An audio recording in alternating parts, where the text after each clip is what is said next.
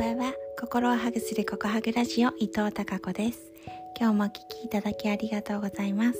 5月4日水曜日ですね、えー、やっぱりもう曜日の感覚がなくなってますが今日は水曜日です。ゴールデンウィークもね、えー、後半に入ってとかいうセリフをよく耳にしていますがねとわずかというところでしょうか。はい。今日はですねいや今日はもうずっとこのゴールデンウィークはお家で作業したりとかあとはねそうそうホームセンターに行って買い出ししてみたいな生活をずっと送っていたので今日はお出かけしようと思ってました。なぜならお天気がね良くなりそうだったのでちょっと実家の親を連れて、えー、ドライブに出かけようと思って朝早くから出かけました。出かける時は割と朝早く動き出すことが最近は多くてなんかいいですよやっぱり。朝早く出かけると。うーん。どんなに遊んでもあまだお昼前だなっていうねあれがすごい時間が有効に使えてる感じがしていいなって思います。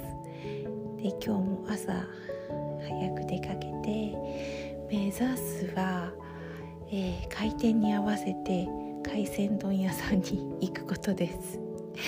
めっちゃ混むんですよねオープン。開店しちゃうと。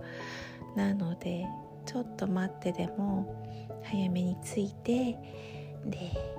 開店開店と同時に入店して着席するみたいな パターンで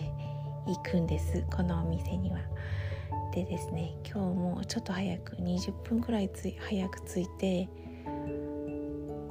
ー、ちょっとあれ？なんか人気があるなと思って覗いてみたらなんと今日は30分早めてゴールデンウィークなので開店していて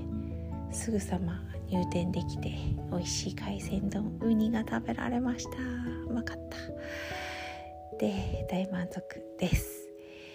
でそれと同時にというか、えー、その目的地では新しいお店がオープンして激込みの中ちょっと下見をしてきたりとか。あとは観光地で有名な場所なので、えー、一通りはいえー、景色を眺めてきました。その道中に行きは、うん、菜の花畑があってそこに立ち寄って、えー、黄色い菜の花を堪能しました。帰りはねあちょっとあのチューリップのね、えー、鑑賞をできる、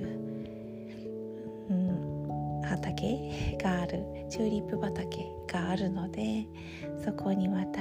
そこの道の駅に立ち寄って、えー、見てきました。